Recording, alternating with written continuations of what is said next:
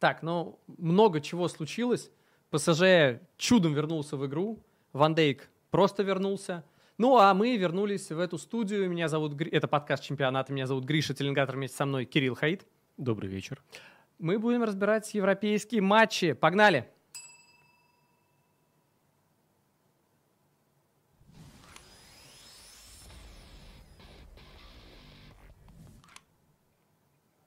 Ньюкасл, Ливерпуль ноль-два. Матч, который, мне кажется, был сыгран примерно за двадцать две минуты, потому что э, просто по голу положили Нуньес и Гакпо, и просто вот оба вышли очень легко один на один. Где-то курили бамбук центральные защитники Ньюкасла. Э, и потом случилось на двадцать второй минуте вот это нелепое удаление Поупа, который, ну, я не знаю, просто человек сошел с ума, потому что понятно, что он хотел сделать, он вышел из штрафной.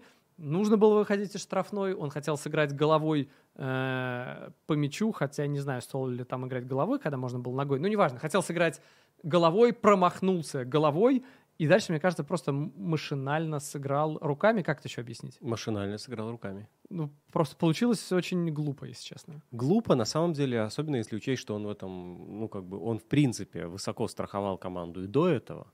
То есть это не то, что вратарь ленточки, который пугается выйти из ворот. А кроме того, если долго смотреть повторы, то там был еще один такой повтор с высокой камеры, причем из-за ворот Ливерпуля. И там было видно в перспективе, что Поуп просто поздно среагировал. То есть на самом деле он, усп... он же и так успел, да? Он успел первым, просто ему было уже неудобно, он испугал, потому что, ну, как бы Салах был рядом. А он успевал вообще легко, комфортно и спокойно. Но он сразу во время, в момент подачи он побежал назад. Потом он остановился и стал прикидывать. И только потом он побежал вперед. То ну, дернулся и по... передумал. Да, да он, это... по... он потратил, наверное, секунды три с половиной, может быть, три-четыре секунды на то, чтобы вот оценить, прежде чем начал движение на мяч. И все это время мяч уже был в воздухе. Мы в этом подкасте не так часто говорили про Ньюкасл, но вообще, наверное, одна из главных вещей, которые нужно отмечать, о которой все говорят, это то, что команда мало пропускает. У нее было всего тринадцать пропущенных, за весь чемпионат, и это просто с отрывом лучший показатель, потому что у Арсенала на тот же момент было вот на момент матча двадцать три, это был второй по пропущенным мячам, вторая по пропущенным мячам команда, тут тринадцать стало, теперь уже, понятно, двенадцать, и, в общем, оборона, которая оказалась лучшей, стала... Стало пятнадцать. Стало пятнадцать, да, я же сказал? двенадцать. Нет, пятнадцать стало, да, ты прав, безусловно, я, видишь, я плохо считаю. Что это произошло, понять достаточно сложно. Ну, во-первых, они в АПЛ не выигрывают с середины января, а матчей там было много, то есть у них такой кризис есть. А во-вторых, мне кажется, по этой игре было понятно, что не так. Там много чего было не так. Потому что, с одной стороны, как бы команда... Поехали, да, перечислять. Да, высоко прессингует, иногда немножко необоснованно, а с другой стороны... А у тебя всегда есть вот этот вот момент, когда прессинг не сработал, и ты откатываешься. Они откатывались строго всемиром. Ни Альмирон, ни Сен-Максимен, да, никто как бы не... Такой пассажир стайл. Немножко, да. И когда Ливерпуль уже укоренялся с мячом на чужой половине поля, они в итоге не из-за этого пропустили, но как бы это был какой-то системный вот сбой, сбой который бросился, бросался в глаза. Когда Ливерпуль укоренялся на чужой половине поля, уже и Робертсон, и Трент были на чужой, уже были, открывались в первой, в передней линии, да, уже много людей было. Ну, получалось, что, в общем-то, семь в семь. То есть, как бы, Ньюкасл, ну, просто им не хватало немножко игроков. И, например, там был эпизод, когда Салах рванул в центр, а Трент рванул ему за спину. И это привело... Это, этот эпизод, с этого начался один из мячей забитых. Но там один игрок за это все пытался ответить. Mm. Не, не среагировал, да, но, но как бы, а что он должен был сделать? Как бы, ну, в этой ситуации. Это как бы Бёрн и не спас. В этой, ну, я понимаю, почему. Он но... плохо сыграл, но он не мог... Если бы он сыграл хорошо, это бы ни на что не повлияло, да? Им просто не хватало игроков. Не знаю, самое смешное, что после того, как счет стал два-ноль и случилось удаление, как будто стал... Ну, не то чтобы лучше играть, да? Все равно Ливерпуль был лучше, и Ливерпуль даже скорее не играл, а так скорее игрался, оставлял счет, и моментов было много, могли забивать еще, но вообще-то после от удаления у Ньюкасла больше ударов по воротам, чем у Ливерпуля. Я когда увидел эту статистику, казалось бы, ты в меньшинстве, ну, практически весь матч, и у тебя, э, и если весь матч брать, у Ньюкасла больше ударов, и если брать момент с двадцать второй минуты до финального свистка, все равно больше ударов э, у Ньюкасла. И такой думаешь, блин. Ну не блин. А, во-первых, мы пока что ругали Ньюкасл, но Ливерпуль не вышел из кризиса абсолютно, это было видно. То есть, ну как не вышел? Ну, Две победы, ну, все. Ну дыр-дыр был все равно. Такой. Центр поля не замечала ни одна из команд. А во-вторых, ну безобразная а защита при подачах а, с углового. Хотя, казалось бы, вернулся Ван Дейк. Mm, да, нет, Ван Дейк действительно, ну, как бы играет роль, но конкретно при обороне угловых почему-то нет, потому что... Ну, потому что он не может покрывать всю штрафную. Каждый... Я, у Ньюкасла было не настолько много угловых. Каждый угловой заканчивал, каждый второй угловой заканчивался ударом. Mm. Сейчас я, я... Да, ты можешь пока глянуть. Я гляну. Да, я пока скажу, что помимо Ван Дейка... Надо сказать, что на этой неделе вернулись у, вот еще Фермино и Жота. Причем Фермино и Жота, в отличие от Ван Дейка, уже второй матч после возвращения. Но они, правда, выходят, что там в понедельничном матче, что на выходных они вышли, соответственно, во втором тайме. Но тоже возвращение игроков – это то, чего всем фанатам Ливерпуля не хватало. Тут на тебе Ван Дейк, на тебе Жота, на тебе Фермино. Уже какое-то разнообразие. И в целом, на самом деле… Вот ты говоришь, Ливерпуль не, там, не выздоровел полностью, да, понятно, что он не выздоровел полностью, но по ощущениям у команды начинают складываться дела, потому что еще недавно Ливерпуль шел ниже Челси. Ну, то есть... Так им дали поле. Совсем... совсем... Им да... Они бегали просто. У них постоянно было просто заброс там, в зону, и побежал Дарвин Нуньес. Я, кстати, ошибся. Я сказал, что каждый второй угловой заканчивался да. ударом, я ошибся. Каждый первый? Шесть угловых. Так. Семь ударов после стандартов. Подожди, там еще какие стандарты затесались. Да, то есть очевидно, что при подачах любых, то есть там штрафной на фланге тоже как бы было очень опасно. Каждая подача просто. Ну просто вопрос еще, да, откуда наносились эти удары, да, там, может быть, если издали, может быть, не так опасно, да. Но в целом мысль в том, что были ниже Челси, что как бы хуже некуда, а теперь, и вроде бы там до топ-четыре. Извини, но все из штрафной. Да? да? Кобздец. А, а теперь, э, и казалось, вот на тот момент, когда были ниже Челси, что до Лиги Чемпионов, ну все, ну забудем про Лигу Чемпионов, уже вот плохой сезон, нужно пережить, не увольнять Клопа и жить дальше чуть ли не следующим сезоном. Но теперь, вообще-то, по потерянным э, три очка до Ньюкасла. три очка до Ньюкасла, который идет на четвертом месте. Окей, по набранным шесть очков до Ньюкасла. Там еще есть э, в запасе игра с Челси. Ну, то есть, да, считай, три очка по...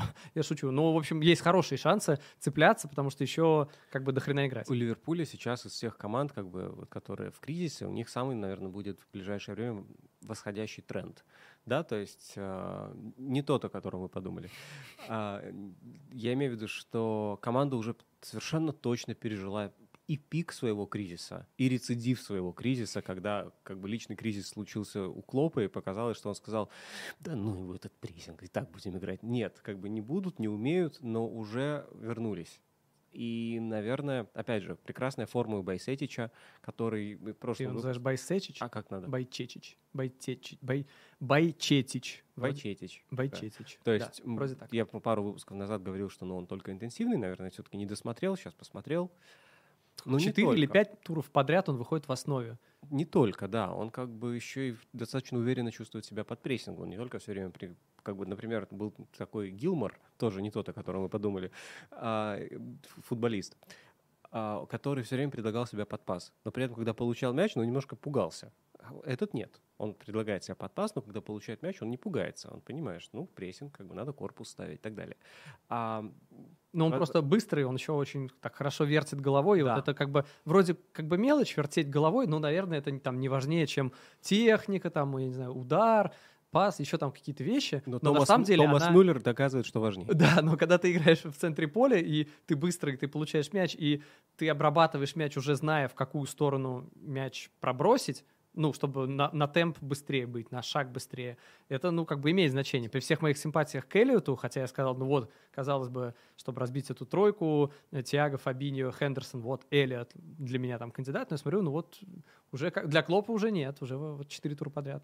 Я просто закончу, наверное, как бы подытоживание, mm-hmm. почему у Ливерпуля восходящий тренд, потому что, а, и, собственно, Александр Арнольд набирает форму. Это критически важная история для команды, потому что в защите он все равно всегда будет играть плохо, и вообще моменты они всегда будут допускать. Это нормально. Для этого у них есть Алисон, который с отрывом номер один в чемпионате Англии по э, недопущенным голам. Да? То есть э, Вообще все могло быть еще хуже намного для Ливерпуля. Но как бы Алисон просто в огненной форме совершенно. И он подстраховывает то, что защита играет настолько слабо. А в атаке очень не хватало Трента. И вот Трент, набирающий форму, Трент разрывал в этом матче. Он был типичный, нормальный Трент.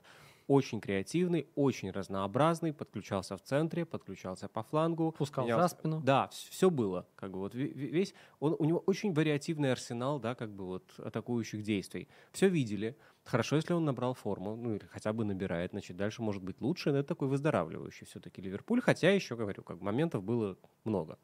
Допущено. Про Ньюкасл, наверное, надо еще пару слов хочется сказать, потому что ты сказал, что там критически не хватало побед, в последнее время играли Ну, то есть спад, да. Да, мы, да. Мы не так смотрим за их матчами, но просто как бы по результатам и даже по качеству игры, там, по продвинутой статистике был виден спад. Да, и у них, они по ничьим, они лидируют в АПЛ, одиннадцать ничьих, но самое смешное, что при этом по количеству поражений они вообще лидеры, у них всего два э, поражения теперь. За весь чемпионат Англии два поражения и оба от Ливерпуля. Это, конечно, ну, забавно. И то, что они не проигрывали когда там с августа, они первый раз, по-моему, в августе Ливерпулю проиграли, это прям забавно. Ну и как бы самая смешная, ну, для меня это смешная ситуация, потому что удаление Ника Поупа — это отличная новость оказалась для Манчестер Юнайтед, потому что в финале Кубка Англии играет Ньюкасл и Манчестер Юнайтед. Ник Поуп, да, там, соответственно, распространяются... На все турниры. Да, дисквалификация на все турниры. Ник Поуп не сможет сыграть основной вратарь, потому что дисквалификация, а второй вратарь Дубровка не сможет сыграть, потому что он заигран в этом турнире за Манчестер Юнайтед вообще-то. Он только что из Манчестер Юнайтед пришел, поэтому не сможет. И поэтому будет играть третий вратарь. И сейчас все соцсети запестрили, что это, та-дам, Кариус, бывший игрок Ливерпуля, и Клоп, кстати... После этого матча, как все совпадает, Клоп после этого матча сказал, что на Кариуса можно положиться, это там хороший вратарь, все такое. Как мы положились после финала Лиги Чемпионов. Да, Кариус и финалы, это, конечно, сразу отдельная тема. Сразу другого. Да, но на самом деле, судя по всему, я не уверен, но, вероятно, все-таки третий вратарь не Кариус, а некий Марк Гиллеспи. Я не могу Может ошибиться. Быть, Гиллеспи? Может быть, Гиллеспи, Гиллеспи. Я могу ошибаться в ударении, но, в общем... Нет, нет, там Гиллеспи, а не Гиллеспи. Вот, короче, как- как-то, как-то... Один из них. Один из, Один Марк. из них. Марк. Точно. Вот. Поскольку не из Ноттингем Форест, то, скорее всего, как бы сотрудники клуба знают его в лицо. Все, идем дальше, или мы что-то еще про этот матч скажем? Нет. Про Ливерпуль больше ничего не скажем? Хочешь? Хочу, но пока не знаю, что. Ты говорил, что со стендапом проблемы. Да-да-да. Давай дальше.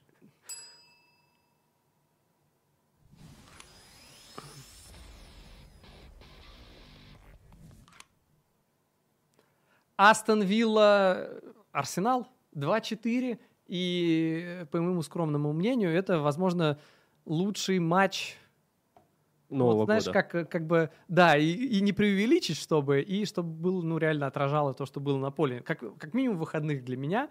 Э, это вообще был, вообще для меня был первый матч выходных, поскольку они по Москве играли в пятнадцать тридцать и, ну, Можно в субботу. Можно как бы тайну открою? Я думаю, что для всех это был первый матч. Нет, кто-то еще пятничный матч, наверное, смотрел. А. А я по пятницам больше как выходной, видишь? Да. А, почему этот матч был лучшим, объясняю. А, во-первых, Арсенал а, дважды по ходу матча отыгрывался. Арсенал проигрывал и ноль-один, и один-два, и победный гол был забит на девяносто третьей минуте.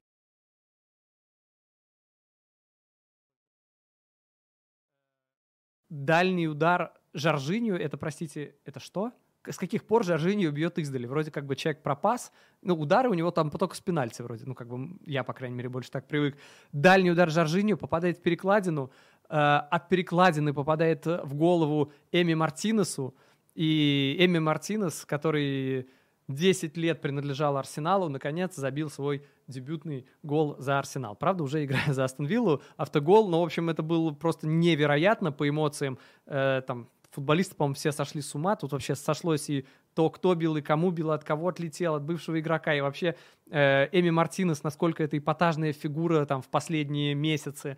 И то, что он, он игрок Арсенала, то, что там тренер Астон Виллы, тот, кого, собственно, сменил Артета. И, в общем, как, какое-то космическое количество нагромождений. И, в общем, это было... По эмоциям прям, прям вау. Для меня... Еще, собственно, нужно понять, что э, Жоржинью оказался... ну, не то чтобы случайно, но как бы я думаю, что если был бы здоров Партей, то связка была бы Партей Джака в опорной зоне. И он бы забил дальним ударом раньше. И мы не знаем вообще, что было бы тогда, да. Но, в общем, я не знаю, для меня какой-то космический матч абсолютно.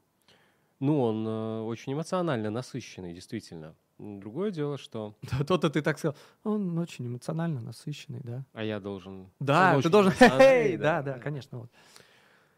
Эмоционально. Да, давай, давай. А, ну, мне просто не понравилась Астон Вилла, поэтому, как бы, несмотря на то, что они дважды вели, ну, это было достаточно ситуативно и незаслуженно, да. Вообще, когда команда э, защищается низким блоком и отказывается от прессинга, э, надо, чтобы фланговые игроки дорабатывали. И Где-то этой, мы это слышали, да. И в, это, в этой связи у меня один вопрос. Может быть, Коутиньо должен был играть второго нападающего? Ну, то есть, как бы, ну, вместо Буэндии, например. И это было бы более-менее как-то логично. Типа четыре-четыре-два? Да, но угу. Коутиньо нападающий, потому что его в Барселоне считали, что он слишком заигрывается, чтобы играть в полузащите. А для Астон Виллы норм. Против Арсенала-то. Против Арсенала-то. Вот, поэтому, как бы, изначально, в общем, был понятен такой, как бы, упор на, на фланг Зинченко. Но постепенно как-то стихийно игра перешла больше направо, где как бы Эдегор, Сака, даже там Уайт подключался. Ну, то есть как бы просто они стали больше мутить справа просто потому, что ну, там пусто, там никого нет. Ну, не никого, но ты понимаешь, там меньше. И, кстати, с Коутиньо была связана та драка, потому что э, когда Сака толкнул э, Коутиньо и началась на сорок...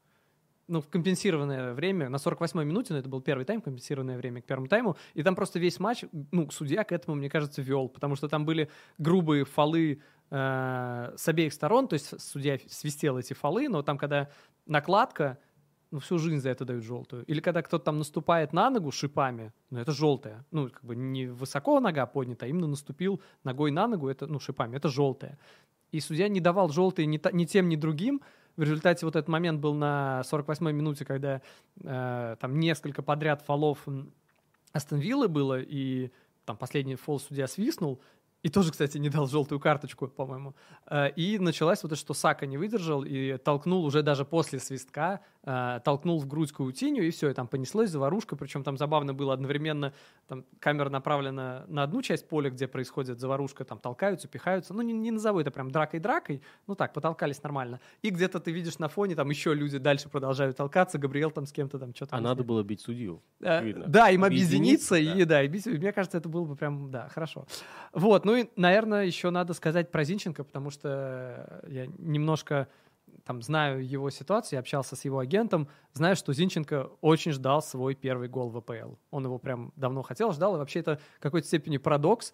Человек пять лет отыграл в Сити, выиграл четыре чемпионства. Но у него другая роль. Я понимаю, но он, ну, бил, он любил бить издали. Он, него, он, он, он никогда бы не мог получить в Манчестер-Сити того уровня влиятельности на поле, да, влияние на игру, которое у него есть в Арсенале.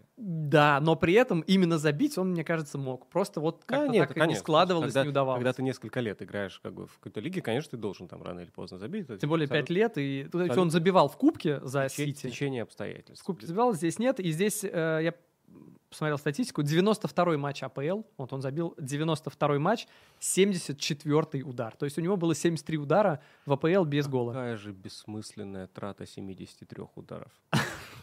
Кстати, что страньше, что Зинченко забил или что Анкетия не забил, который, ну, в общем-то, в последние моменты Арсенал страдает от его реализации. Не, ну просто нужно и здесь сказать, мог что... пострадать тоже. Да, ну, во-первых, там был и у, и у Эдегора невероятный момент, да, когда он да, должен был но просто сделать. Эдегор — это как бы разовое такое затмение, ну, бывает, а Анкетия что-то как-то перестал ну, попадать. Ну, у него изначально планка была такая, что он забивал как Решфорд чуть ли не в каждом матче.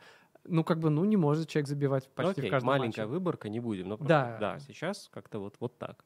Вот, а касательно чего-то еще я хотел сказать. Да, что еще у весьма вариативная э, атака у Арсенала в плане того, кто забивает, потому что... Э, хочешь Зин... вратарь, хочешь защитник. Ну, ты смеешься, а примерно так и есть, потому что Зинченко стал тринадцатым футболистом э, у Арсенала, кто отличился. То есть там, ну, действительно... Э... Ну, в главном порядке у них все равно Сака, тем не менее. Вот. Да, да, да, да. Вот ты чувствуешь от него опасность, что он может из ничего что-то сделать, но...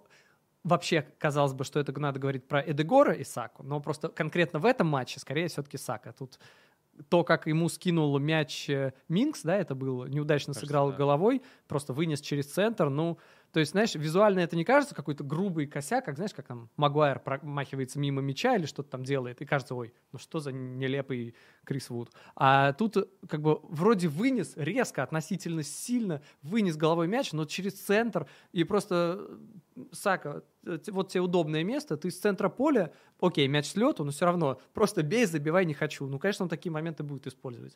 То есть, как бы... Анкетия бы... Не знаю. Ну, Кетти не две недели назад да, забил да, бы. Да, Кетти да, сейчас да. не... Ну, ладно, это все по, по, по, фа, по фазам... Что, срок годности? Ну, прекрати, ну, прекрати, прекрати. Человек и так все, нет, все слушай, что может, заменяет Жезуса. Нет, на самом Жезуса, деле, он, он, он, он уже превзошел ожидания. Реально? Потому что мы как бы пару месяцев, не, ну, как бы, мы замечали, что нет Жезуса, потому что не было этих комбинаций с Мартинелли на левом фланге. Но по результативности мы не замечали, что как бы нет вклада Жезуса в атаку. Конечно. И вообще, на самом деле, тур достаточно забавно складывался ну, в плане э, лиди, ну, чемпионской гонки, потому что весь матч э, Астон Вилла, Арсенал, казалось, ну все, ну Арсенал теряет очки, казалось, вот он проигрывает... чемпионской гонки уже конец. Ну, типа да. того, и типа проигрывает один ноль, проигрывает один-два, окей, сравняли два-два, но для Арсенала это все равно очень плохо играть в ничью, терять очки, и все, и сейчас Сити победит Форест, и как бы, ну все, ну уже совсем все, а получилось вообще наоборот. Красиво. И получилось то, что А, Арсенал, ну, реально, там, ну, не чудом он был лучше, Нет, но на девяносто третьей минуте, когда ты забиваешь победный, э, там, четвертый мяч они забили в пустые ворота, по-моему, Мартинелли забил, потому что, собственно, тот же самый Мартинес э, пошел в чужую штрафную и оставил ворота, ну, как понятно. Понятная история. Мартинес а... великий. Вот, вот, по-другому не скажешь. Я когда да. этот пост писал, то есть у меня не было ощущения, что я что-то выдумываю. Реально было ощущение, что просто как вспомнил. О нем, ну, вспомнил о нем. Что там это? Это тот, да, тот самый. Ну, конечно, самый мемный, наверное, кипер АПЛ, да. И почти уже уходит в сторону тот матч, что Сити у Арсенала выиграл в очном матче, причем выиграл достаточно забавно, по сути, отказавшись от своего стиля, тридцать шесть процентов владения и просто победа за счет того, что Арсенал владеете, ошибаетесь, мы накажем. Это было забавно, но вот то, что, то, то победа, тот матч, которого все так ждали, и Сити выиграл, во многом, наверное, да, ожидаемо, но... Убедительно и при этом не в своем стиле, и это невероятно. Вообще, ты знаешь, вот что может быть сильнее в футболе, чем э, Гвардиола, который пойдет по пути Анчелотти? Представь себе вот это сочетание. Прагматичный Гвардиола. Я просто не помню особо такого. Когда с ним такое было? Он вообще... Нет, никогда. Я, вот у меня в голове не, такого... Насто... Он... Настолько радикально. У него всегда было это отрезками. Можно было где-то вот какие-то... Иногда выпускал совсем там второй состав в каком-то незначительном матче. Например, в пятом, в пятом туре Лиги Чемпионов, когда уже все было ясно. Но там они все равно не играли на тридцать шесть процентов владения. Нет, нет, все равно не на тридцать шесть процентов. Вот, вот до такой степени это просто это отказ, это как бы вот полное вообще пренебрежение. Но я не хочу говорить предательство, потому что в футболе нет предательства. Какой гиб... Наоборот, гибкость нахвалить надо. Нет, нет, да, ну просто как бы он всегда отстаивал то, что мы как бы мяч... Еще раз, почему у Гвардиолы не просто стиль, а некая философия, почему он изменил футбол? Потому что он показал даже маленьким командам, что с мячом играть проще, чем без мяча. Это эффективнее, вернее, не проще, сложнее, извините, сложнее, но эффективнее. Это правильнее. И вот, получается, нет, эффективнее без мяча. Арсенал был командой Гвардиолы. У меня, знаешь, матче. Какая теория родилась, что, в принципе, они в этих матчах еще и тренируются, поскольку ты, когда просто сидишь в обороне без мяча, в два блока, две линии защиты, ты просто, ну, как бы, ты просто существуешь. А когда ты еще все матчи играешь с мячом постоянно-постоянно, это еще, еще интенсивнее, чем тренировки, и в целом, как бы, футболисты больше развиваются, и в целом ты, как бы, прокачиваешься, поэтому это еще на длинную дистанцию. Поле... Да. Ну, ладно. Поэтому они уже... не выиграли у Фореста. Они просто в какой-то момент подумали, что работают над Рондо, а потом они не поняли, почему у них Анкетия впереди вместо Холланда. Ладно, это я оставлю, но на самом деле, при всем том, что... Почему я стал хейтером Анкетии? Я тоже, для меня реально не заслуживает он того. Нет, не заслуживает. два-три матча с плохой реализацией не перевешивают. Не перевешивают, семь с голами. Давай другой кто-то вместо Холланда. Да, потому что... Кто? Любой игрок Челси. Да, да, там, там выбор большой, да. Я к, к чему вел? К тому, что очный матч, который, казалось, все сейчас решит, все на свете, и по нему мы будем судить, какие у кого шансы, получилось, что на этой же неделе все обратно почти вернулось, потому что, окей, Сити... Во-первых, надо сказать, конечно, что Сити был не просто там на голову лучше или еще на что, он был намного-намного-намного. Я не, не люблю, прям вот даже ненавижу, когда после этого матча начинают говорить, какой же ужасный Сити, как вот они вот что-то там перемудрил, еще что-то. Просто, ну вот Холланд дважды там перед воротами, в метре от ворот зарядил там куда-то непонятно куда. Обычно у Холланда реализация супер. Помимо Холланда еще куча моментов. То есть по игре Сити просто был великолепен с Форестом, но э, случилось то, что случилось. Но так или иначе откатилось практически к тому, что то же самое, что и было. Два слова. Давай. Я по-прежнему считаю Сити явным фаворитом гонки. Я но, не сомневался. Как бы, э, давай так, мы же понимаем, что если, если вдруг гонку чемпионскую выиграет не Сити, то это будет не потому, что они будут плохо играть, а потому что они будут играть намного лучше соперника какого-нибудь Фореста, разрывать, создавать кучу моментов и не забьют. Это и есть путь, которым другая команда может выиграть чемпионство. Не ждать, что у них случится еще один кризис. Они уже из него выходят. У них в каждом сезоне бывает управляемый кризис, когда Гвардиола начинает что-то выдумывать. А потом команда складывается, собирается, и они как бы уже без тормозов достаточно как бы идут вперед. Но если как бы... прикидывать гипотетический, но более-менее правдоподобный вариант, как они могут отдать титул, это не что они будут плохо играть, а что они будут плохо реализовывать кучу моментов. Скорее, да, но были в последних турах, когда они теряли очки, до этого на нет Фореста. На пике кризиса, на пике было, экспериментов. Они, да, были, да. были плохи, по, не то что плохи, по меркам Сити плохи по игре. Так, мы не знаем, вышли они уже из этого кризиса. Не знаю, не знаю, но это они скорее вышли. Казалось, скорее вышли, скорее, да, скорее, конечно, скорее вышли, да. Конечно. Поэтому здесь, ну, не знаю, но опять же, здесь, видишь, Арсенал в такой ситуации, что... Э- не все зависит от Сити, да? Нет такого, что все зависит от Сити. Они даже могут выиграть точный матч у Арсенала, но все равно не все, не все будет зависеть от Сити. Хотя понятно, что очки, скорее всего, ну, будут терять будут и те, терять. и те, а... но и те, и те будут терять. Видишь? Посмотрим, то есть, потому что как бы просто я уже, сколько, я пять лет примерно всегда это говорю, и в итоге в двадцати процентах случаев ошибаюсь, что как бы команда, которая может там пройти пятнадцать матчей как без потери очков, в Англии одна. Если как бы, ну то есть это зависит уже от них. Знаешь, очень часто Ливерпуль там на одно очечко отстает, что... А, темы не крутые. Просто, ну... Слушай, ну просто ну, не одна команда, а четыре, полторы. Нет, почти на, на дистанции в несколько лет одна. То есть каждый раз, им, смотри, им, им бросал вызов, если можно так сказать, Ливерпуль. Сейчас им бросил вызов, вау, Арсенал, круто. Но как бы всегда бросают вызов одним и тем же. Да, это тенденция есть. Не, никто не говорит, что по результатам на дистанции Сити лучше. Никто не спорит. Погнали дальше.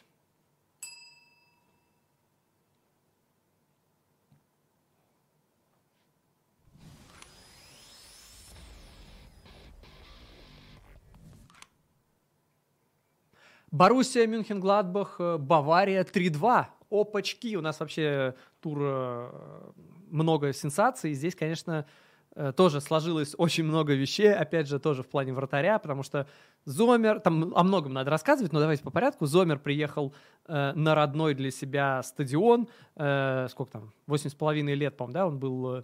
в Боруссии Мюнхен-Гладбахской именно.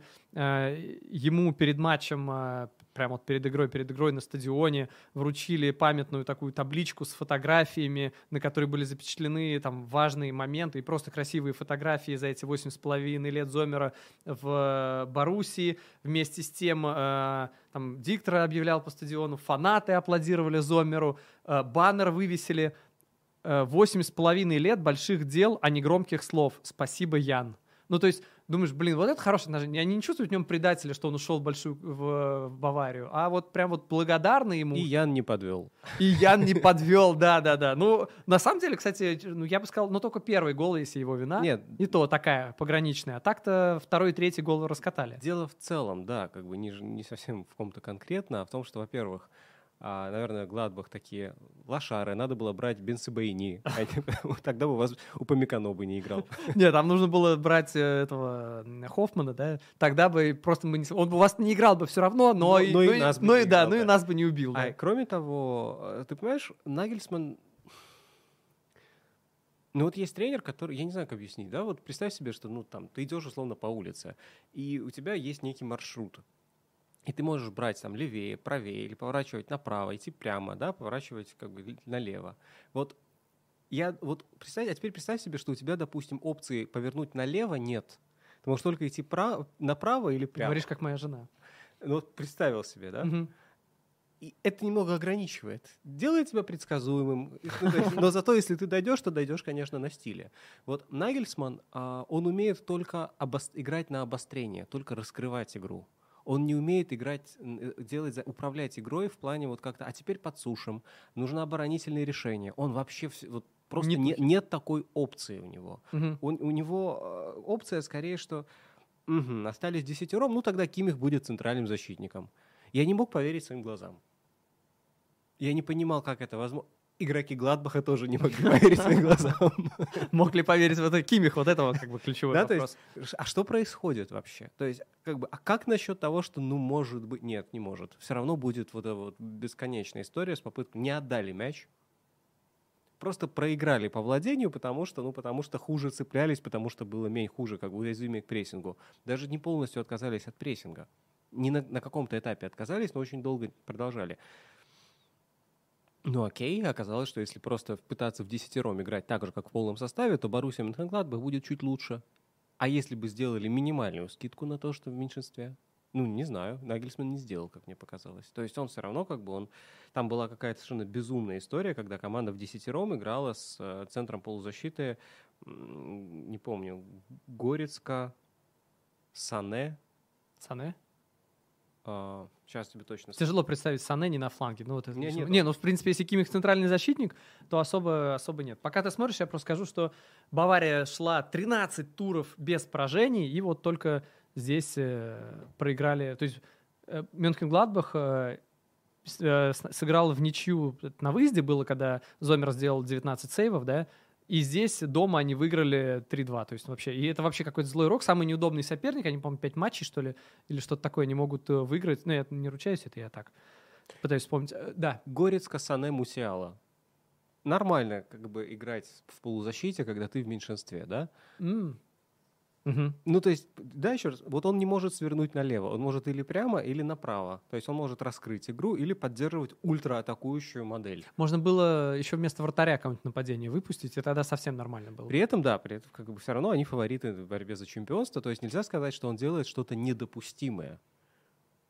Ну, и знаешь, Бавария... во-первых, нет, по меркам Баварии, понятно, что фавориты, с этим я не спорю, но, э, забав, во-первых, забавно, что сейчас такое троевластие, у трех команд по сорок три очка, по-моему, да? У трех команд одинаковое количество очков, но по меркам Баварии это плохо. Обычно Бавария к этому времени ведет там плюс восемь очочков, а тут э, ровненько. Это по меркам Баварии плохо. То есть, скорее, план... Баварии, которая как так бы самая мощная. Плана. Мне кажется, что вот Наг... план Нагельсман... давить, машина, один путь, давить, играть, побеждать, уничтожать, доминировать. Разбуди его, план... его в три часа ночи, да, и он как бы уберет защитника и выпустит атакующего полузащитника. Ну да, ну, его план просто не работает. Тут гибкость мы говорили про Гвардиолу, да? Я не знаю, не работает или нет, потому что матч с ПСЖ, например, в чем-то скорее убедил. Хорошо, а если они, ну там во многом повезло, судя по концу матча. Но окей, хорошо. Но если, да, баб, с отсутствием Мбаппе. Да, если победит э, в чемпионате э, Бавария с отрывом там, в одно очко или в два, ты будешь говорить, что план работает? А да, ну, мне кажется, это странным считать очки. То есть, как бы... Ну а как? Ну, так и мы от этого не уйдем никуда. Нет, никак. Нет, ну смотри, либо они чемпионы, либо он провалился. Тут а, нет, хорошо, под... если они чемпионы в одно очко, план... Он не провалился, конечно. Нет, не провалился, понятно, работает ли план его? Потому что относительно Нет, Баварии... Его метрик... план, я, я вообще не, не похож для меня на человека, у которого есть план. Он скорее похож на того персонажа из фильма, говорил, ты тут, я похож на человека, у которого есть план. Хотя он все как бы спланировал, но план был достаточно безумный. Это какой фильм? Это Хит Леджер Джокер в «Бэтмене». А, а, а. Ты что, такой серьезный? Да. Э, давай мы просто пару слов скажем про эту красную карточку, потому что... Честно, я не очень... Я, во-первых, я долго не мог вообще понять, где там контакт, потому что в ногах, смотрю, нету. Потом на бедро не поймал, то есть вообще контакта не было. Окей, я там увидел там, с какого-то повтора, что чуть-чуть коснулся э, рукой за плечо. И потом, когда судья э, Вельц э, после матча... Объяс... Вельц — это фамилия. Да. Объяснял, я не обзывался. Э, объяснял. Во-первых, меня удивило то, что судья... чемпионата, вот главный арбитр матча Боруссия-Бавария после матча, сразу после игры, там в течение двадцати четырёх часов после игры объясняет свое решение, выходит в студию на немецком канале общедоступном бесплатном Спорт один, по-моему, и объясняет, я, я посчитал, что там было касание рукой, плеча, мне этого было достаточно, ВАР там не усомнился, что это было самое, и поэтому я... Да, фолл-пас не надежда, поэтому я удалил. Для меня это, конечно, не удаление, но для тренера Баварии, как мы заметили, тоже. Я думаю, что если бы он там показал, условно, желтую за симуляцию, ВАР бы и это решение не стал бы оспаривать. Я вот больше чем уверен. ВАР вообще в целом нацелен на защиту судейских да, решений, да, да, мы да, это да. понимаем. Только грубые... Это, да, это издержки. Как они там... Clear and obvious errors, только очевидные ошибки они исправляют. Ну, для Слушай, меня это было подойдем, относительно очевидно. Когда, когда выходит один на один, то, в принципе, все, все равно есть поле для трактовок. Ну почему? Скорее, там вопрос в том, что там на скорости было, да. маленького Насколько касания достаточно. касания достаточно, если оно было, но как бы на скорости... Ну, а ничего, что там э, человек, его коснулись, он еще пробежал, и потом, м-м, наверное, вот, можно упасть. Вот, вот это меня смущает, потому что мы сейчас подойдем и про ПСЖ будем говорить, и там был пенальти в вороте, ворота ПСЖ, который... Я не люблю ПСЖ, но меня просто выбесил, потому что... Ну, потом. Да, да, да. Ну, да, ты да, помнишь, да, Верати. Да, да, да, да, да, да. Угу. Э, ну, и, в общем, да, нужно закончить тему с удалением, что э, Нагельсман попал э, не, ну, в расследование, наверное, это громко будет сказать, но как бы э, немецкая лига объявила о том, что расследует, будет разбирать дело о том, что он себе позволил после матча. Э, он агрессивно вбежал э, к судейской. Э, судейскую, к, да. Судейскую, да, кричал, что вы себе позволяете. Вы там, вы что, издеваетесь? Серьезно? Да, и Честно, он общался, текст... и он общался еще с судьями, то есть один на один. Ну, ну подожди, что вы себе позволяете? Это немножко возмущение советского пенсионера. То есть, на самом деле, надо ему сказать спасибо, что он был так мягок, и извиниться. Нет, ну, ты, ты же понимаешь, что здесь вопрос эмоций, и, и одну и ту же фразу можно сказать по-разному. Ну да, но нет, потому что как бы я имею в виду, что вообще-то мне казалось, что у него могли быть более какие-то содержательные э, претензии. Ну, во-первых, там были скорее эмоции, поскольку, ну, как бы он бежал и кричал. Если вот там... психанул, то тогда... Да, он бежал и кричал, и он общался с судьей тоже, на самом деле, в судейскую заходить, ну, после матча... Просто все это делают время от времени. Ну, вряд ли это делают вот с такими вот так, претензиями да. громко, что это слышно там. Некоторые делают это со своей охраной. Ну, в общем, при этом, кстати, судья сказал, что не было оскорблений во время разговора. Мы с ним поговорили, но каких-то оскорблений не было. Не знаю, что за это будет. То есть судья как бы не обиделся, но, получается, как бы если комитет обиделся за него. Нет, но это все равно некорректно, там, бежать, костерить судью после матча. Ну, я не думаю, что его ждет дисквалификация, хотя не знаю. Наверное, мне кажется, это будет штраф, но, опять же, предполагаю. Не знаю. Что еще нужно сказать? Нужно сказать, что... Ну, мне кажется, здесь реально игру разбирать, что там Боруссия больше владела, создала, набила икс джи, и так далее, но они играли в команды, да, да. Они, слушай, обе команды играли, как будто ничего не случилось. То есть Боруссия бы все равно, наверное, не стала бы пытаться играть на отбой, а Бавария просто не знает, как это делать, она не будет закрываться, она будет все равно пытаться разыграть мяч под прессингом, будет как бы проводить свой... Дэвис просто брал мяч, тащил, получится, не получится. десять раз получилось, двадцать семь не получилось. Другого фланга просто не было, просто существовал один, да. Ну, просто количественно это деле, уже на весь матч. Ну, да, не, не, действительно не хочется как бы в какие-то детали. Потому, опять же, наверное, это был не лучший матч, чтобы выпускать Блинда в основе. Но, но как бы что уж теперь, как бы задним умом все крепки, как говорил а, Нагельсман в судейской комнате. А, а как тебе это решение на шестнадцатой минуте убрать с поля Мюллера? И, в общем, на самом деле замена здорового футболиста на шестнадцатой минуте это уже какая-то, какой-то небольшой капздец, а если это еще какой-то суперавторитетный футболист, а Мюллера я отношу к суперавторитетным футболистам в Баварии, это, ну, это, конечно, мощно, и Нагельсман после матча так это объяснил, что это было неприятное решение, мне жаль Томаса, но нам нужен был темп, а Шупа-Мотинг был необходим для стандартных положений. Это отстой, мне не понравилось, что так получилось, я еще не разговаривал с ним, ну, с Мюллером на тот момент. Прекрасно объяснил, какие вопросы. Он объяснил так, что вот просто не, не прикопаешься. То есть это окей, да, было? А, ну, в смысле, как, конечно. А что он должен делать? Мы остались без центрального защитника. Ну, окей, нельзя же убирать человека на шестнадцатой минуте. А кого бы он должен был убрать, чтобы тебе не было обидно? Менее уважаемого? Пер... Нет, перестраиваться нельзя было, без вариантов. С Кимихом в центре. Ну, да. Кимих, подожди, Кимих в центре — это уже данность, мы это берем. Нет, Кимих это было потом. Просто а, он, он химичил все время что-то. У него, я думаю, у него... Химичил. У него было, да, что-то просто какое-то, наверное, буря нейронов, какой-то нейронный шторм в голове происходил в этот момент. Неважно. А зачем Шупаматинг, мы понимаем, чтобы пытаться все-таки играть, как бы он нужен, ориентир в атаке. Не, он более такой таргетмен, заброс. Именно. Опять же, что играли они Мюллер, в забросы. Как бы, он, он а, как бы прекрасно играет между линиями при контроле. Не было контроля. Ну, абсолютно без вопросов, все, все понятно, все, все объяснил.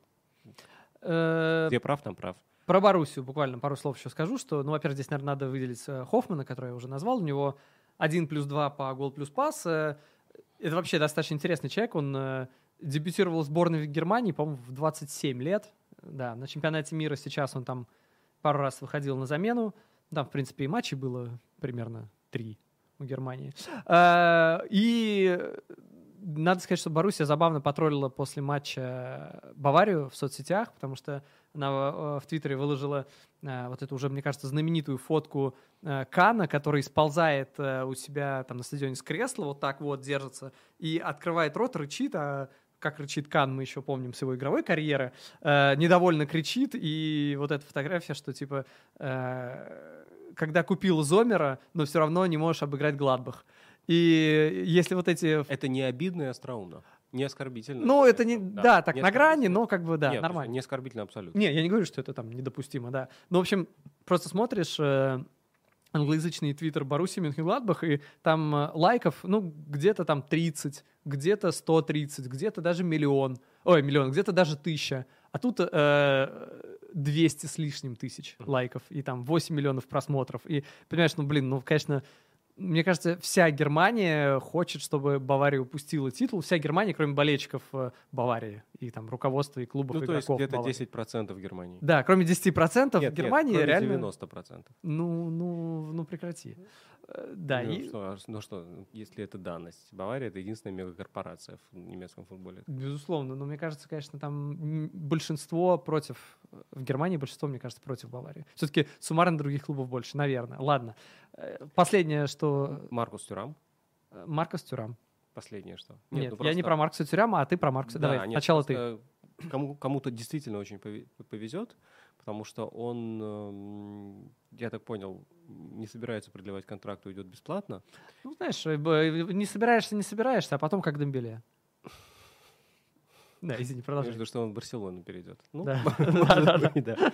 Нет, просто похоже на готового форварда для топ-клуба. Не, по, не совсем понятно, как с реализацией, потому что реализацию в Бундеслиге мы уже знаем. Ее просто не надо принимать в расчет. Проверено на а, всех футболистах, которые, пер, которые переходили в Челси. А.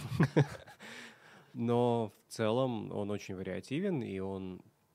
Он зрело играет, он не играет как юный талант. Я вспомнил Балака. Ну, другая позиция, да, другой да, стиль, да, все другое, да. Да. да, да, и чего? И ты думаешь, кому он нужен, куда он пойдет? Я, я просто даже не понимаю, какая лига. Куда он? Вроде как, ну, всех сватают в Челси, просто потому что это Челси. Манчестер Юнайтед, если не, не срастется со Симпхеном, например. А это уровень Асимхина? Нет, но игроков уровня Асимхина в принципе немного. Четыре, наверное, где-то. Включая его. Как бы и некоторым из них хорошо за тридцать. И некоторые, один играет в Сити уже, да, другой. Ладно, последнее про Баварию и гонку, потому что нужно обозначить. В следующем туре, в следующем подкасте, мне кажется, мы снова будем говорить о Баварии, мы не обойдем ее как... Один чемпионат мы, мне кажется, чемпионат Италии мы сегодня опустим. Чемпионат Германии, мне кажется, мы не опустим в следующем подкасте, потому что там играет Унион э, и Бавария. Это... Будет же это смотреть. Ну, да, да, Кирилл, такая, такая суровая жизнь. Ну, считай, первые и второе, или, да, окей, первые и три. Ну, короче, у всех команд по сорок три очка, какая разница, считай. Топовый матч надо будет смотреть. Мне вообще интересно. И по логике, что было вот по-честному, правильно, Бавария должна порвать Унион, поскольку Унион по игре вроде как не заслуживает. И все, что говорят, все, что я там читал, смотрел, хотя смотрел, честно, не так много, но вроде это... как им люто везет, люто везет по... Okay. Да, по, по ожидаемым голам, очкам они должны там быть чуть ли... Ну, не в зоне вылета, но, конечно, они там могут супер ниже. Они могут засушить просто все, что угодно. Они могут засушить вечеринку Неймара. Они вот просто могут засушить все, что угодно. Хотел придумать шутку про виноград, но не смог.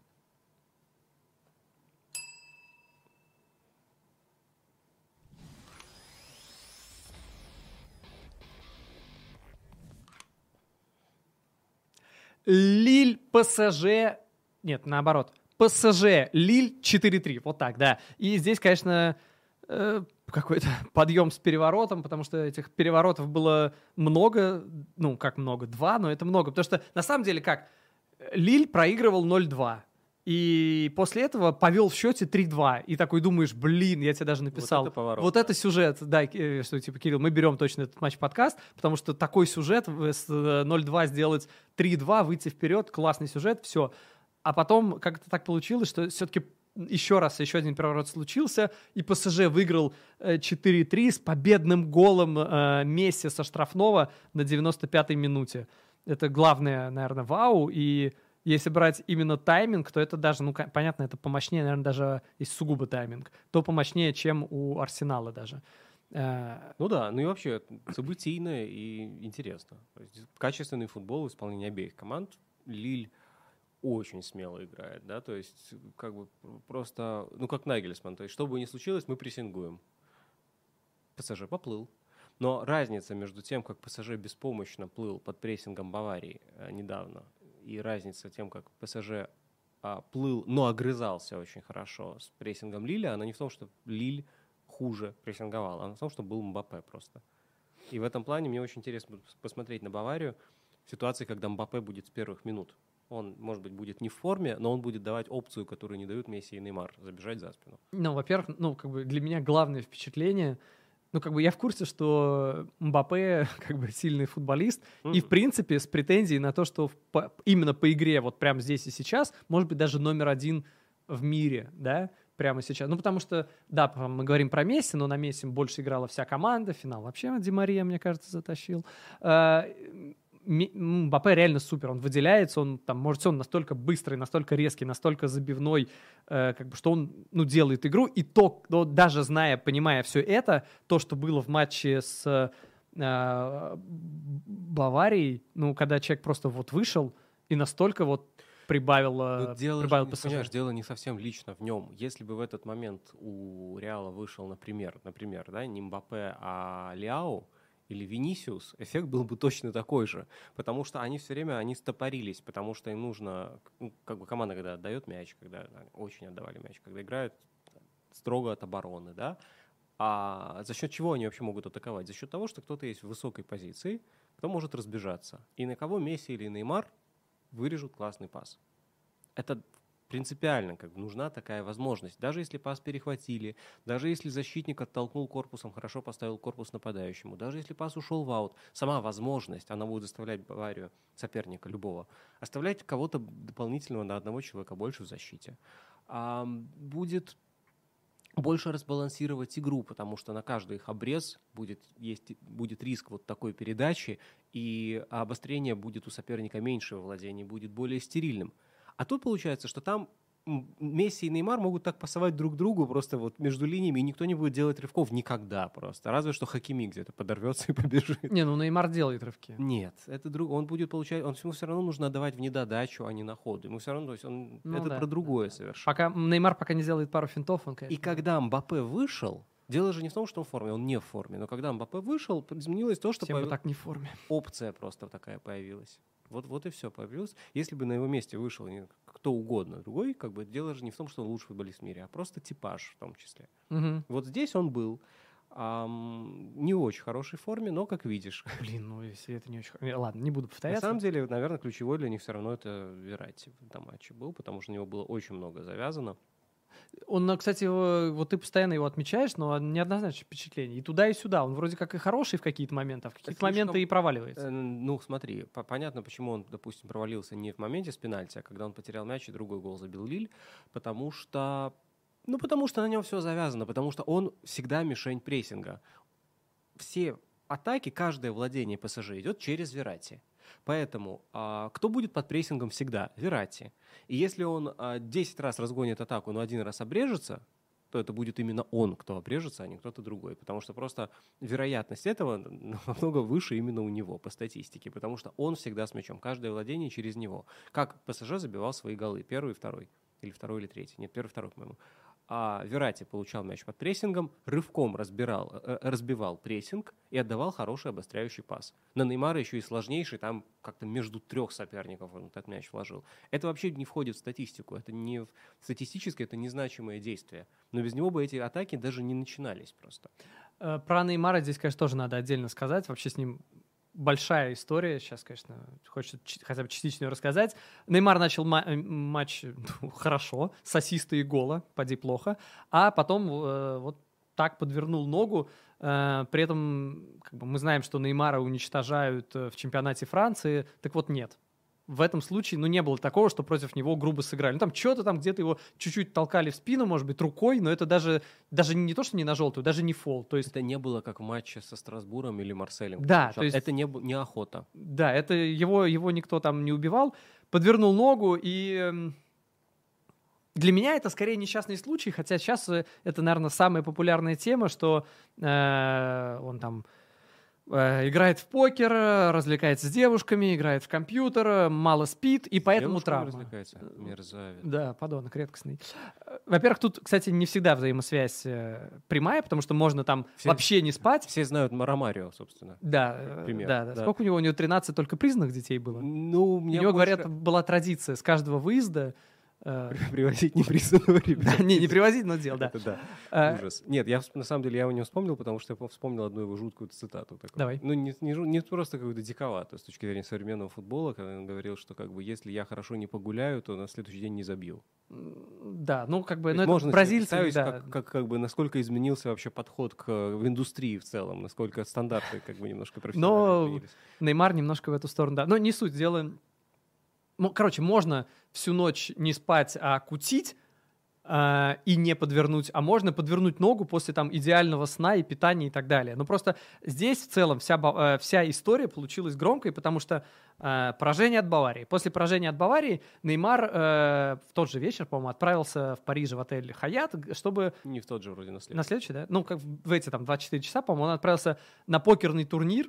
Я, кстати, посмотрел, чтобы войти, ну, принять участие, сесть в стол, десять тысяч евро изначальный стек. То есть он еще и в долги залез. Ну, какой для него такие деньги, да. Собственно, и это еще там, ладно, поиграл он там в покер, там, подумаешь, человек поиграл в покер, может себе позволить. Но он еще потом пошел в фастфуд, и его друг, по-моему, тиктокер, я не помню, ну, в общем, кто-то из его корешей э, выложил фотографию, как они едят э, в самом известном фастфуде. И э, самое смешное, что это случилось, по-моему, как раз через двадцать четыре часа после того, как э, Мбаппе сказал в интервью, э, что... Э, нам, э, нам нужно я сейчас, прости, хорошо питаться и хорошо спать. Да. Прикинь, Мбаппе говорит, нам нужно хорошо питаться и хорошо спать, и потом... И Неймар говорит, тебя понял. Да-да-да, и, он, и он пошел, соответственно, куди, он там питался, очи... я не знаю, как насчет сна, наверное, здесь можно догадываться. Ну, днем да. стремнул. Да, наверное, вот. Ну и Слушай. Как бы питание, фастфуд, и э, после этого...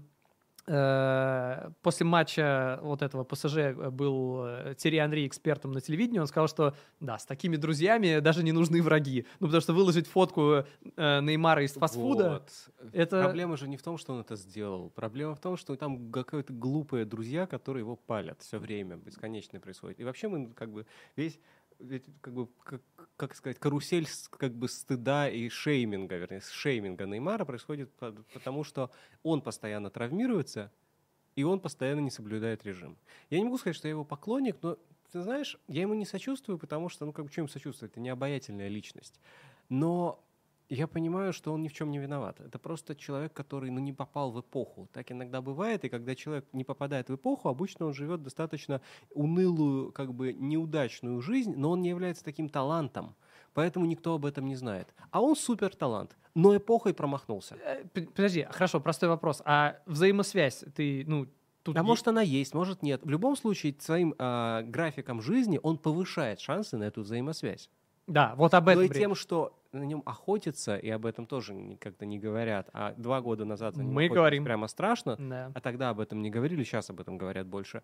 Поэтому, еще раз, я не то, что ему сочувствую, но я понимаю, как... Ну, ну действительно, двадцать лет назад он бы не выделялся в этом плане, он бы просто был там футболистом, определяющим свою эпоху, выдающимся, замечательным, и как бы его косяки были такими же, как у всех остальных вокруг, которые нарушают режим. двадцать пять лет назад вообще просто все, все хорошо. Просто здесь забавно, что там вот это случилось, и после вот этого матча... Роналдо. После, да? Роналдо. Сколько травм? Не только потому, что Мало. его лом... но, но почти, ну, травму... Бразилец. А, бразилец, все. Не только потому, что его ломали абсолютно как бы... А, ну, были свои как бы заморочки с судейством в Италии, mm-hmm.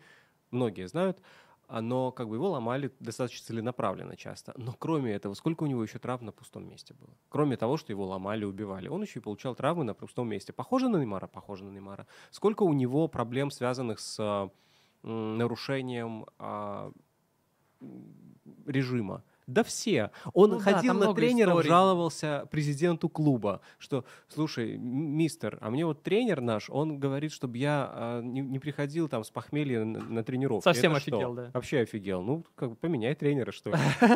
Подожди, это же опция только у Мбаппе. Как бы известный факт. Продлил контракт. двадцать пять лет назад. двадцать пять лет назад? Роналдо. А, я говорю ну, про Роналдо. То есть, как ну, бы, как... Рон... Неймар бы на этом фоне даже не выделялся. Он просто ошибся эпохой. Да, заканчивая эту тему, что Мбаппе после матча пришлось, ну, по сути, оправдываться, можно, наверное, даже так сказать, что я не имел в виду Неймара, когда говорил, что нам нужно хорошо питаться и спать. Ну, как бы, а все равно нам все думают, хорошо, что имел в виду. Нам нужно всем хорошо питаться и спать, кроме Неймара. Хорошая бы... Вот, вот, вот, это бы, вот это бы хорошо звучало. Да, погнали дальше.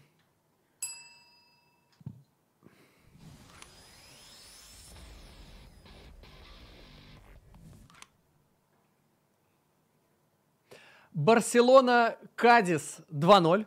У Барселоны все в порядке. семь туров, семь побед. одиннадцать ноль, одиннадцать один по, ну, разница голов за это время. У Кадиса... Кадис, блин, ты играл когда-нибудь на столку Ticket to Ride? Там просто есть город Кадис. Ты когда строишь железную дорогу, не играл? Строить в огонь.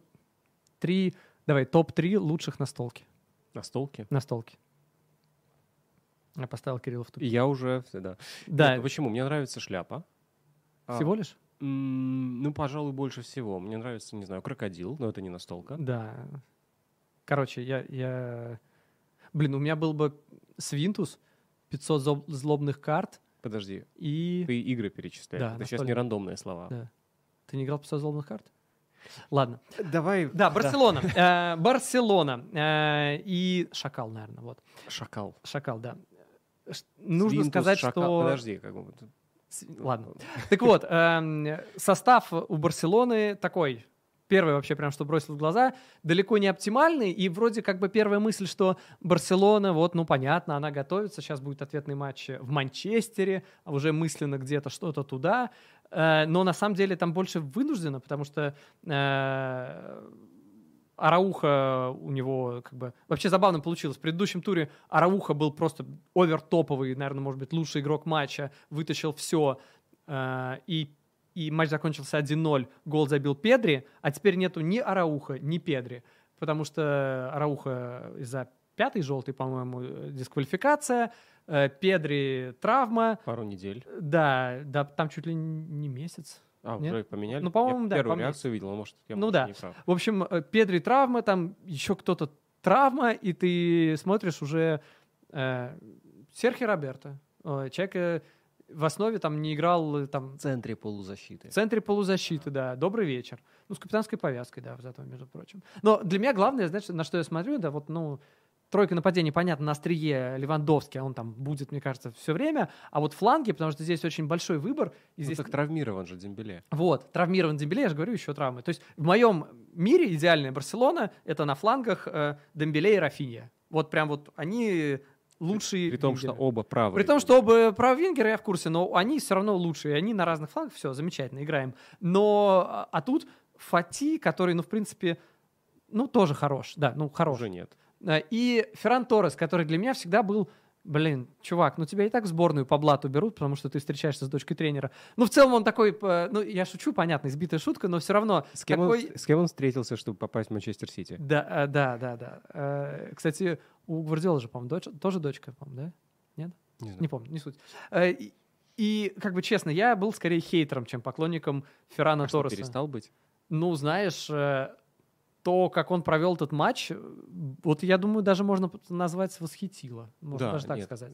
Да, собственно, даже его самого это, восхитило. Это становление героя в рамках одного часа. Реально, даже сорок пять минут. Он сам после матча сказал, что первый тайм, эти сорок пять минут, возможно, были лучшими сорок пять минутами, лучшим таймом вообще для меня в Барселоне. Справедливо. То, как он перед, по-моему, первым голом, да, это был, обвел троих в чужой штрафной, потому что легко, знаешь, обводить где-то на фланге, где полно места, расстояние, обвел вперед, обвел назад, давление ноль, от соперника до соперника пять метров, а тут штрафной троих обвести. Ну, извините, это круто. Это, ну, я понимаю, что формально у него там даже голевой передачи нету, но он это сделал он сделал гол. гол. А, ну, да, я, опять же, извините, где-то что-то повторю, но тут важный момент, что... Барселона не планировала через него играть вот до такой степени. Откуда ты знаешь? Я видел, смотрел матч. А. Я видел, как они пятнадцать минут стерильно перекатывали, владели мячом, ничего не получалось. Потом, я не помню как, я не помню фамилия, прошу прощения, это, конечно, плохо. Это ужасно, Кирилл. А, я не помню фамилию, но меня можно простить, на самом деле, потому что это запасной фулбек Кадиса. Да, то есть это не как бы не основной, он... А, в любом случае, они пятнадцать минут стерильно владели мячом. А, вроде как Ферран держал изоляцию против этого фулбека, но его не очень часто подключали. А потом случилось а, два рикошета подряд, которые в сумме дали эффект, как если бы Барселона... Арсамендия, вот. Арсамендия — это игрок Кадиса, а, левый фулбек. Два рикошета подряд, которые в сумме дали результат, как если бы быстро перевели мяч, потому что мяч попал к Феррану, он остался один в один, и плохо обработал мяч. И, тем не менее, легко ушел от Арсамендии, потому что тут был очень рад, в принципе, как бы... Увидишь, что он плохо обработал мяч? Глупо попасться на противоходе. После этого Ферран плохо обработал мяч еще раз. У него было два деревянных касания. От него дважды сильно отлетел мяч, и тем самым он дважды прошел двух соперников. По-моему, в тот момент это как бы такой ключевой переломный момент игры, потому что Барселоны, в принципе, не очень получалось, и они такие... Ты видел, что там произошло? Ты, кто эти парни вообще? Вот, вот против них надо играть. И Ферран такой, как у меня выходит вообще? Восемь обводок за, не, не за тайм, за тайм, само собой. Но первая из них это была вот эта. То есть восемь обводок за полчаса. Я думаю, это какая-то, ну, я не знаю, самая ли это крутая концентрация обводок за полчаса в истории примеры, но, в принципе, это должно быть где-то в топе. Это Тут... даже по меркам Адама Траоре это какой-то овертоп. Конечно. По меркам пикового Неймара в Барселоне это тоже топ, потому что сначала он не обводил, не обводил, потом он обвел случайно, понял, что это легко, и до перерыва просто фигачил в эту сторону все время одинаково. Пробрасывал мяч и пробегал мимо соперника.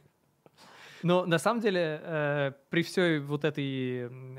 иногда беспомощности Кадиса, ну как же Барселоне везет, что она не пропускает. То есть она пропустила, э, ну да. там гол отменили, там офсайд по делу. Потом э, дважды, по-моему, в конце матча Кадис попал в штангу. Был отмененный гол спорный, когда Тер Стегена, ну так подтолкнули, но, может быть, не подтолкнули. Ну, как бы, да, это была борьба. Я понимаю, почему гол отменили, но для меня это спорно. То есть мотивация... А, да, из-за этого, да-да-да. Да, да. да, не из-за офсайда, из-за того, что толкнули, да. Нет, скорее там действительно толкнули. Ну, то есть до мяча не коснулся. Из офсайда тоже. А, из офсайда. То есть там два отменили? Да, еще было... А как бы еще был момент, когда... В концовке Барселона, когда там семь-два или что-то такое по ударам в последние пятнадцать минут, пользу Кадиса. Я хотел тебя поправить, Барселона не семь-два, а восемь-два. Да. Там э, были две подачи. В одной э, Эрик Гарсия, знаменитый как бы главный верховой ду- дуэлянт э, значит, испанского футбола, э, на верховое единоборство на линии вратарской один против двух остается. Где все? А, нет никого. И второй момент, уже ближе к добавленному времени, тоже подача Кадиса с фланга. И там в створе ворот, ну, в створе, в штрафную врыга, врыва, врываются четыре игрока Кадиса. Против них два защитника.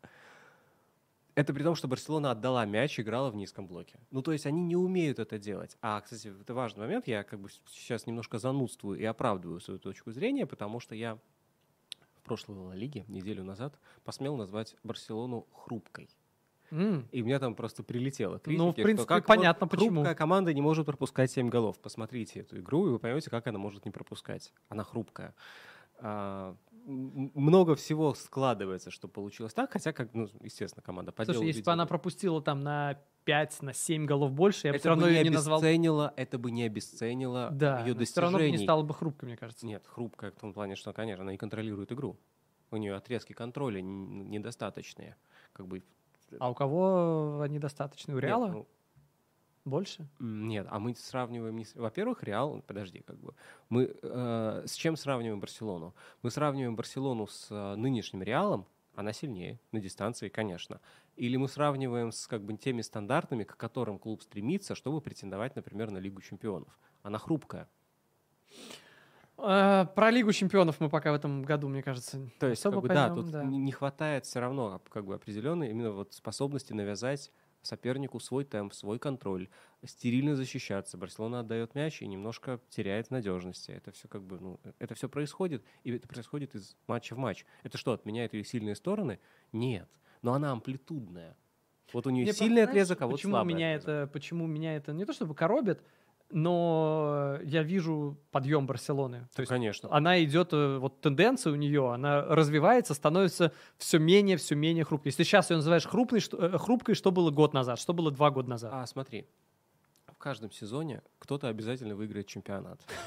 Не поспоришь. Поэтому, если это будет Манчестер-Сити, который наберет сто очков, если это будет Лестер, то их титул как бы весит одинаково. Он вес это семь с половиной примерно килограмм вот этой фигуры, uh-huh. из которой делается чашка. В Испании то же самое. Но это не значит, что сила чемпиона из сезона в сезон всегда одинаковая. Безусловно. Барселона по сравнению с прошлым сезоном прибавила, очень легко понять, насколько. У них тогда было семьдесят, по-моему, или семьдесят пять очков после всего сезона, а сейчас, наверное, будет за десять туров до конца семьдесят очков. А в конце будет, ну, за девяносто, я думаю. Вот столько, настолько Барселона прибавила. Вау, да, безусловно. Должно ли быть у них при этом на пять-семь голов пропущенных больше? Да, безусловно. Как бы хрупкость стоила Лиги Чемпионов. Да, это в группе это... Лиги Чемпионов. Оно тоже было. Как бы, да, ну, ладно, поспорили, ладно, да, но... Про, то есть, как про, бы про я... интро уже не будем возвращаться. Мне Нет, кажется. Я имею в виду, что просто, как бы, ну, я имею право так говорить, потому что есть очень четкая аргументация. Барселона офигенная команда и очень сильная, но и хрупкая. При всех отмененных голах, при да. всех там двух да. попаданиях э, мяча в штангу после ударов игроков Кадиса. Кстати, у Кадиса, по-моему, это десятый, я не правильно, но я слышал, что десятый попада... десятое попадание в каркас. Они, они, лидеры, они лидеры, они лидеры по попаданию в этом сезоне в каркас, а то, что Левандовский попал в перекладину, они первый раз в этом сезоне попали в каркас. По-моему, это сказал э, Леонель Аба, комментатор Око Спорт, во время матча, если не ошибаюсь. Я кое-что вспомнил. Мы ничего не сказали про Месси. Там он забил победный гол в добавленное время, а мы даже как-то вот вообще фамилию... Не, не мне кажется, я сказал, что в начале когда, да? И да, и был просто классный момент, когда Мбаппе бросился его обнимать и никак не мог опустить. Он его уже один раз потискал. Потом он его прибежал, еще раз стал обнимать. Он еще раз его пообнимал. Не, ну просто там, видишь, как что... Ну, как бы там момент был такой, что просто... И она, она, мы знаем, что он ему говорил на ухо в этот момент. Это потому, что ты хорошо кушал и хорошо спал. Блин, это хорошая концовка подкаста, в принципе. Я даже не буду, наверное, тогда говорить, что я хотел сказать, что семнадцать сухих матчей, Терштеген, но он поэтому... Не, вернемся к Барселоне, говори. Да, ну, в общем... Вообще мимо всего влез, извини. Э, раньше за двадцать два тура, это рекорд АПЛ, раньше ни у кого не было за двадцать два тура стартовых э, семнадцать сухих... Был э, рекорд у Депортива, шестнадцать сухих матчей, э, тут у Терштегена семнадцать. Э, э, вообще рекорд э, Ла Лиги за весь... Э, сезон, двадцать три, по-моему, сухих матча. То есть, в принципе... Интересно, Терштег... кто? Я не помню, кто. Атлетико, значит, Симеоне или Реал с Мауриньо? Не помню.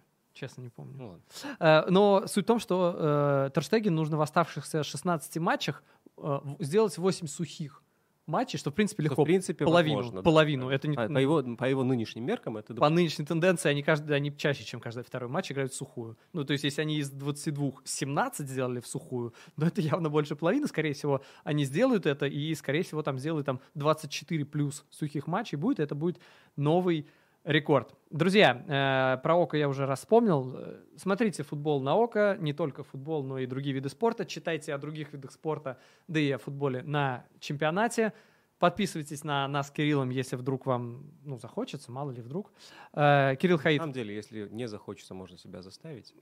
Или, или нет. Или подписаться вообще. Сейчас порекламирую какого-нибудь другого блогера. Да-да-да. Или можно в пику нам пойти подписаться на вообще другого. Абсолютно, да. Причем киноблогера, да, или кто-нибудь, кто настолки нормально обсуждает, а не то, что мы. Да нет, да. Кстати, есть в Телеграм-канале блогеры, которые прям по настолкам. Аналитика настолок? Аналитика настолок. Блин, ты знаешь, целое сообщество. Мне кажется, там я каждый... придумал хорошее название для, для Телеграм-канала. Аналитика настолок? Да.